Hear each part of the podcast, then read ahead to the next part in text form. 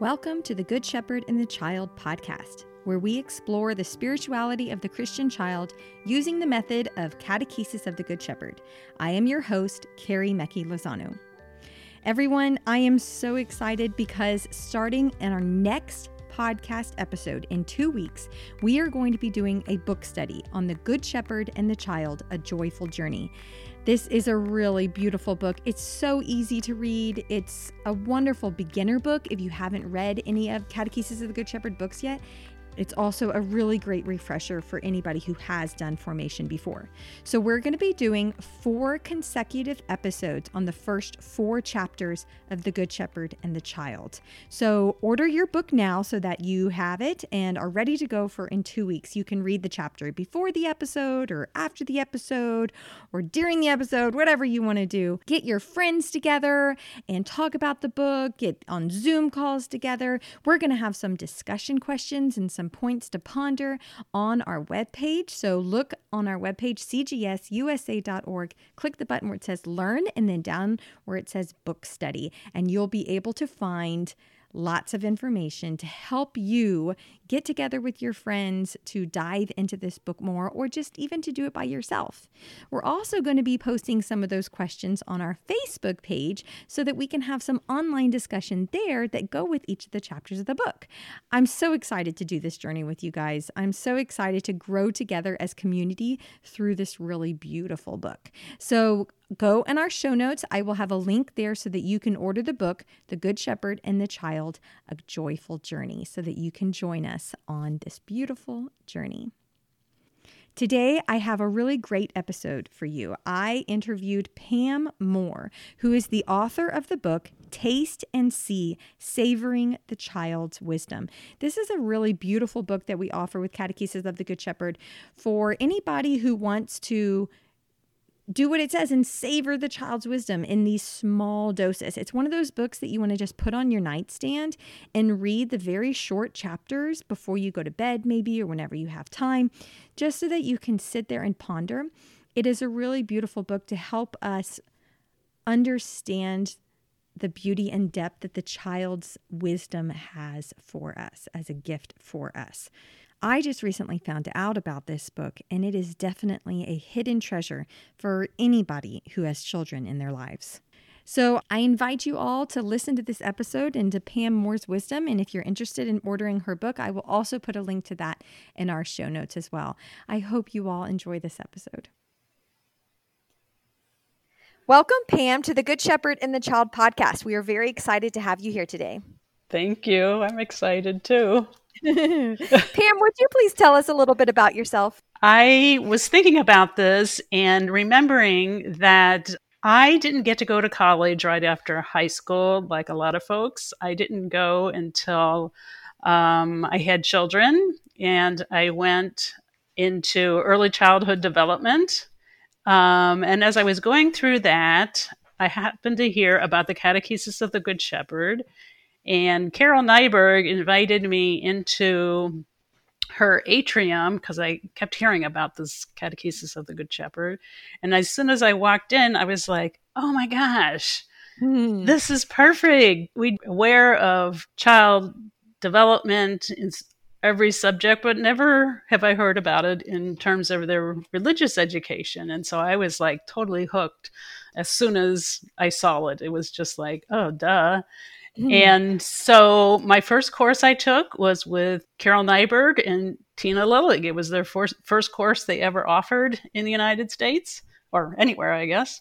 Oh, wow. And so that's where it all began. And, you know, it just led from uh, there to taking more courses and working in atriums. And pretty quickly, I was director of religious ed at my church and then we moved, and I went to another church and was the director there, and have taken all three levels of the Catechesis of the Good Shepherd.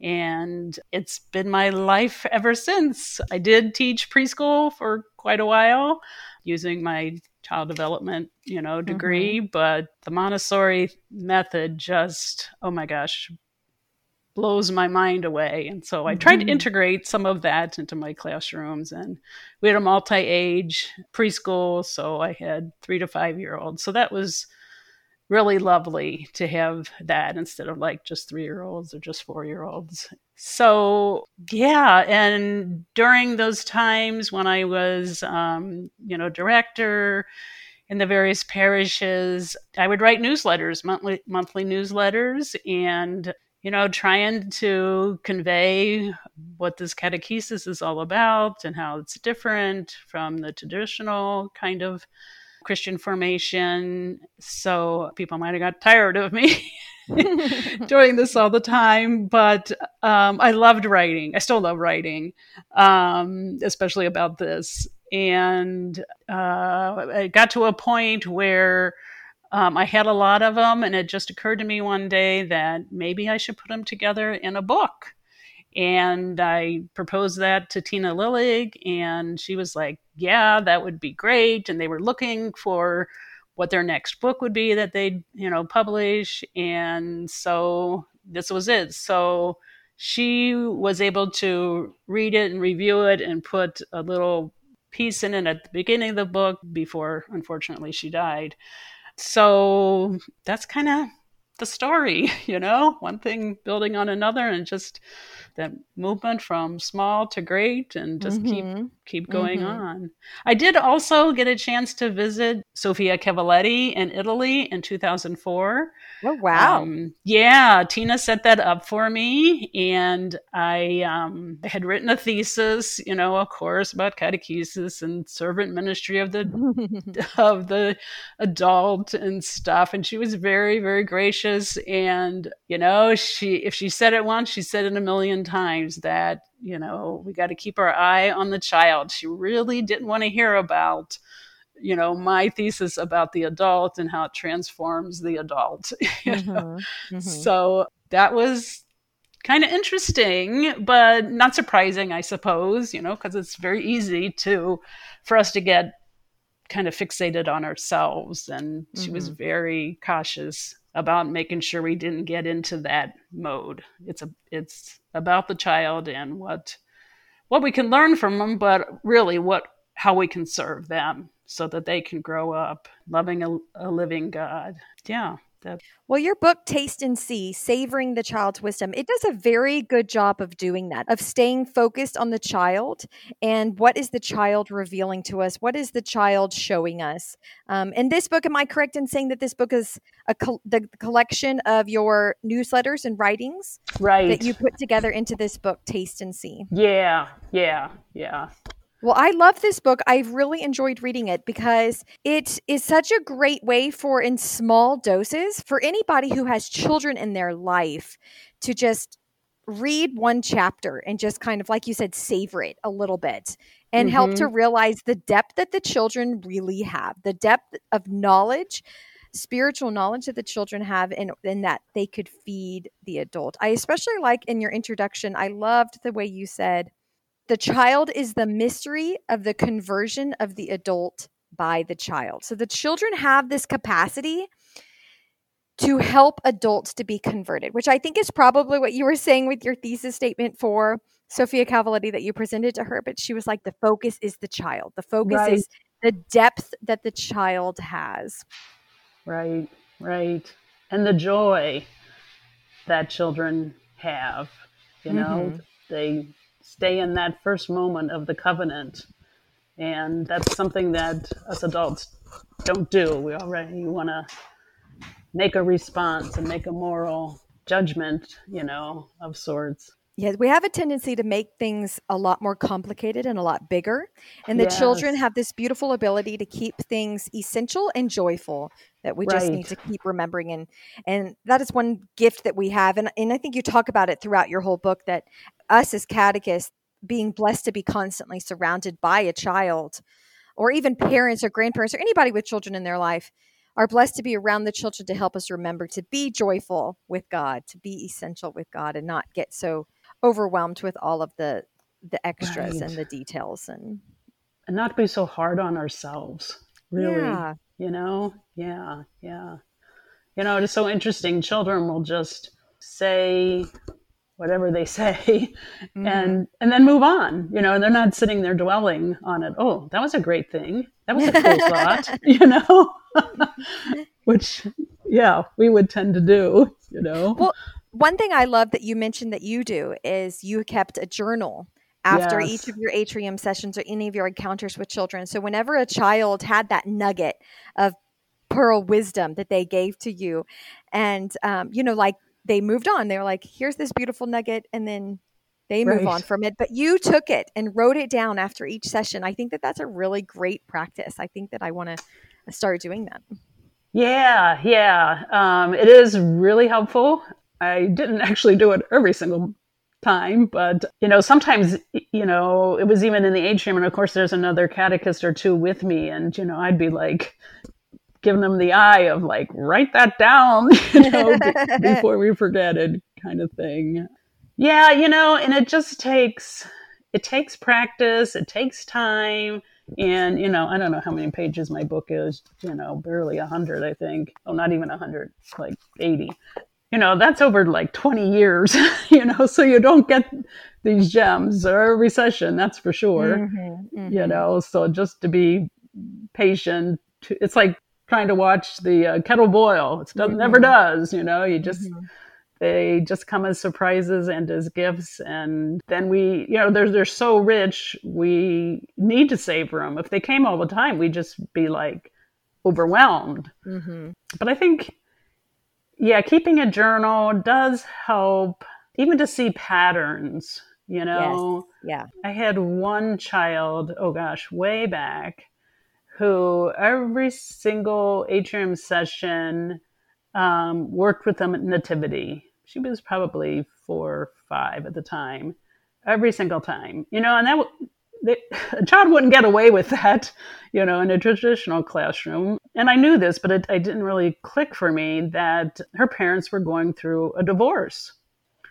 And so, of course, the Holy Family was something that she related to mm. because of what was going on in her family. Now, I never heard anything from her, you know, no proclamation, no, you know, even talking to herself or anything, but just the fact that she got that every week after week, she would get that out. And that seemed to be the prayer she needed at that time. Well, I agree with you that it kind of hones those skills by writing those down each time. It kind of makes you a little bit more aware of what right. is going on around you. I think when we take the time to write something down, it teaches us to be constantly be looking for it, which is I think what happens. Uh, mm-hmm. um, because you took the time to write it down, you then were opening up your eyes to the children's beauty that that was constantly surrounding you so that when they did happen like what you're saying with the child and the nativity set your eyes were opened because you were looking for it you were looking for god speaking through the children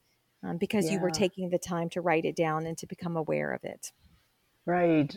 And also, what writing it down does is makes you aware of who you're not paying attention to. Mm. You know, there's always the squirrely verbal ones that draw your attention. But then the quieter ones, they're being quiet, so you leave them alone. But mm-hmm. you know, it's good to you know have a balance. Being aware, you know, what you're not paying attention to is is big. Well, throughout your book, you do a very beautiful job of observing the child and anyone who has children in their life, especially right now when we have so much focus on the domestic church as we are not able to come together as right. community in the atrium, sometimes in masses. So the domestic church is is so important always, and right now especially. So, as the domestic church and as people who have children in their life, would you speak into the value of observation? Because it's very obvious throughout your book that you take the time to observe the child, the child, what they're saying, what they're doing, and what their needs are. Right. Um, I think the biggest thing to do as a parent is to just have the prayer time and not try to make it more than it is. Mm-hmm. Questioning the child too much about did they get it kind of thing, questions about, you know, did you see how Jesus did this? Or did you see how, you know, so and so respond to that? Mm-hmm. You know, but to just let the stories be the stories and and that just the time together sitting in a sacred moment with the holy word of, the, of God um, is enough. That's a really hard thing. It's a hard thing to do, and it's a hard thing to convey too. You know, as parents, we always want to make sure our children are advancing and learning, and that's all good. But when it comes to their religious life, to anybody's religious life, you know, not even the child, I mean, we wouldn't want to be grilled, you know, mm-hmm. over mm-hmm. what we got out of, say, a homily. If somebody asked us after a service, you know, like, so what did they say in the homily? Well, who mm-hmm. of us mm-hmm. can really articulate that, you know?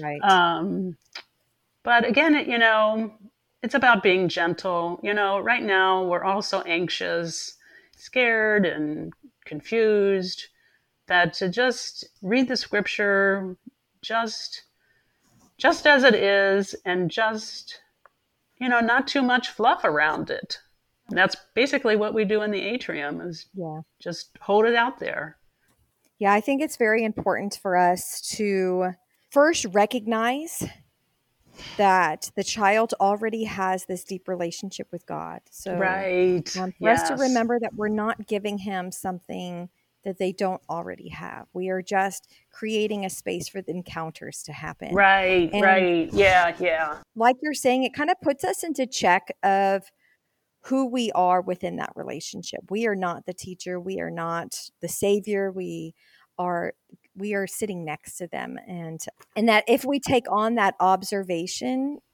mm-hmm. mentality rather than a teacher mentality we might see that god is speaking to us through the child through um, the word right yeah and how the child kind of encounters the word i love how in one of your chapters you talked about the beautiful things that the children lift up you were talking about Jesus was there giggling away in the in the in the nativity scene and everything. That's what the children said. That ch- that Jesus was just there giggling away, and right. that we can see the observations of the child and what the child has lifted up after listening to the scripture, and we can take that in as maybe the most important or most essential or part of the the doctrine that God is trying to speak to us because they hone yeah. in on that what is most valuable. Right. Yeah. I, I really yeah. loved the way you spoke into that that value of the children's observation and how it really if we paid attention if we paid attention to what the children were saying we might actually hear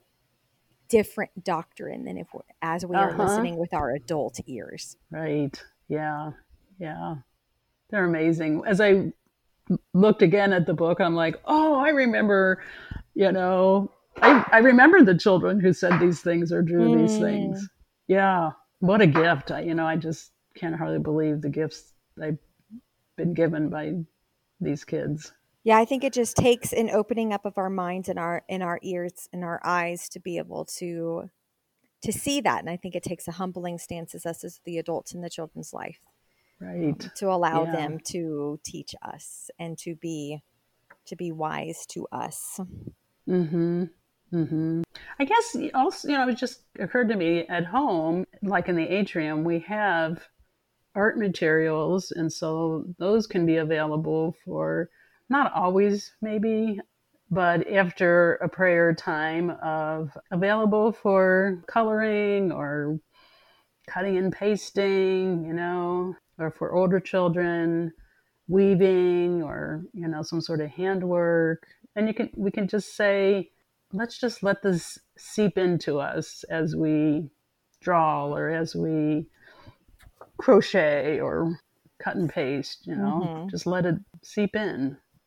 I think it's then when children are given that freedom to make whatever response, that's when we get the gems.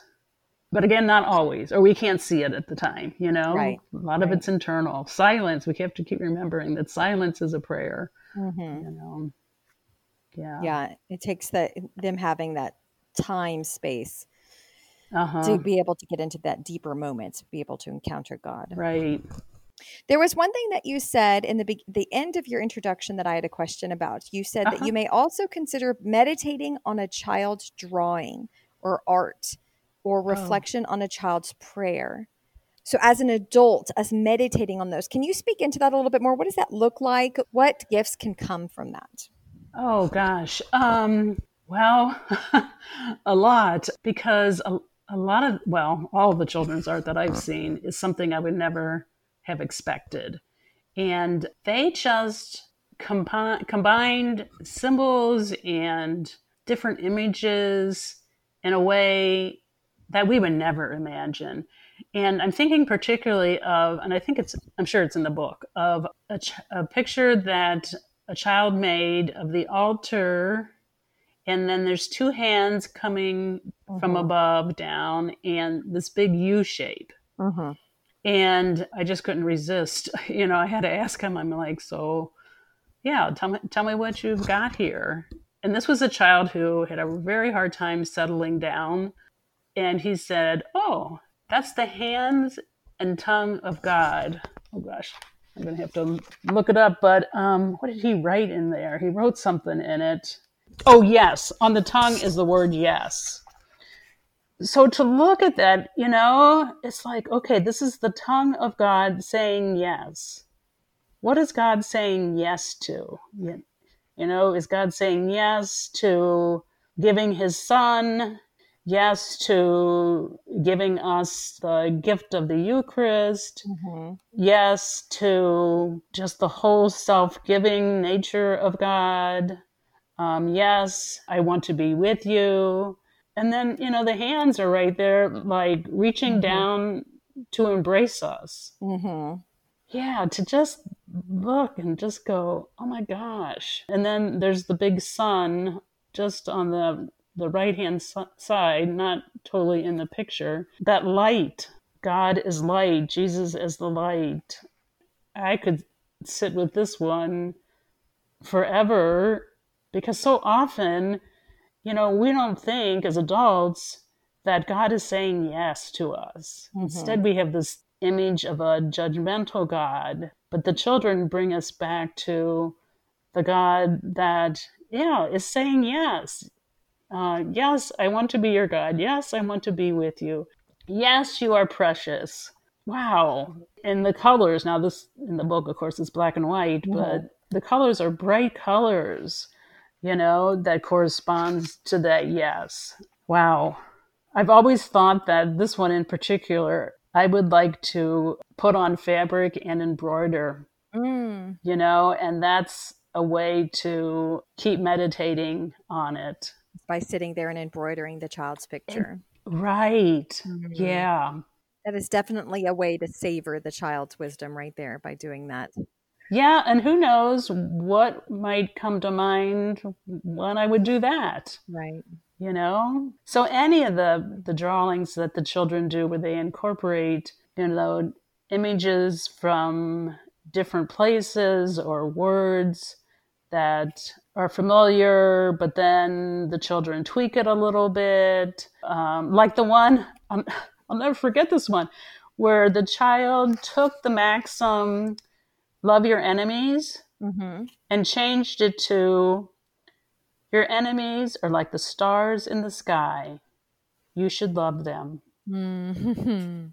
And I really did talk to her parents a couple of times, talk to the child a little bit just to see if, I don't know, studying space in school or talking about enemies or whatever. But no, nothing. And I'm just like, what poetry is that? Mm-hmm, mm-hmm. Your enemies are like the stars in the sky. Yeah. It's like what you said the child is like a prophet. Yes. Leading us to God, with revealing God's secrets to us. Yeah. Yeah. God sees the little bit of light that is in our enemies, that there's still a light there. What a thing to dwell on in our time right now with all that's going on. Wow. Well, I really appreciate that part of your book or that aspect of your book that it is a reminder to us the, the deep wisdom that the child has. Uh-huh. They give us these small little pieces of wisdom for us to sit there and chew on for a little bit. And I appreciate in, in your book that it reminds us as adults who have children in our lives to look for and to respect that deep wisdom that is already there. Right. And let them guide us back to God. So I think that your book has a lot to offer us as the adult in a in a place of observation, but also in a place of humility in front of the child. Right. Well, Pam, before we finish today, do you have a story that you would like to share with us about a time with the children in the atrium or that particularly stood out to you? Oh gosh. Um, well, I have one actually that didn't take place in an atrium, um, but it was when I was teaching preschool and it was at a Lutheran church. And yeah, I would bring in materials from the atrium. And so I brought in the parable of the Good Shepherd, you know, with all the figures and sheepfold and things and presented it and things, you know, talked about it and stuff. And at the very end, one of the kids asked me, Who made this material? Who made this? And mm-hmm. I said, Oh, a friend of mine made it. Someone from the parish had made it. And this little boy said, Oh, he must be a good man.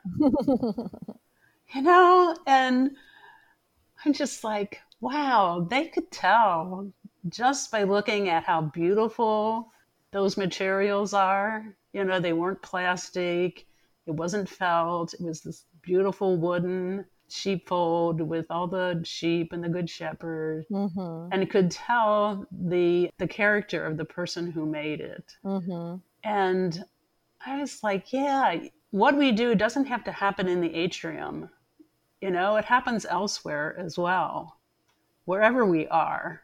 You know, and our ch- children, at least the children I'm around, they have way more than they possibly need. And it's so hard to not do that, you know, but to pick and choose, you know, some just really well crafted things for them to play with and handle and whatnot. Yeah, I don't know. There's there's a lot, but that one really stands out because it wasn't in the atrium. The children weren't normalized, as we say, mm-hmm. you know, but they still knew that this was precious. The materials were precious. I mean, they sat perfectly still, for, and these were three to five year olds um, for the presentation. And yeah, you don't have to have the perfect environment Mm-hmm. When you have the perfect word and you have beautiful materials, mm-hmm. and it, it's presented with dignity. That's such a beautiful example of how our work with the children or our encounters with the children lead us towards God and lead them towards God is not limited to the atrium space.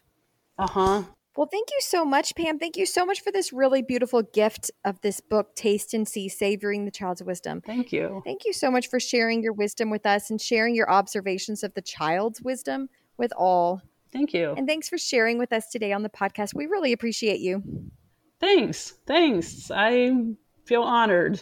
It's been a very blessed journey. Just amazing to me. Yeah. And it's so great to have so many other people on the same journey and it is. Well, thank you, Pam. You're welcome. Thank you all so much for listening to this episode. If you're interested in Pam's book, I have it down in the show notes, a link that you can order it. If you would like to see the picture that Pam talks about that the child drew, it is on page 27 of her book. We're also going to put the picture on our Facebook page so you can go look on it there to, so that you can see the beautiful artwork of the child and what Pam was discussing in this episode. Also, don't forget to order your copy of The Good Shepherd and the Child, A Joyful Journey, so that you can join us on our journey through a book study for the next four episodes of the podcast. This podcast is sponsored by the United States Association of Catechesis of the Good Shepherd. We thank all contributing members to the association. Because of you, this podcast is possible. So thank you so much. If you would like to know more about Catechesis of the Good Shepherd or to become a member, please go to www.cgsusa.org.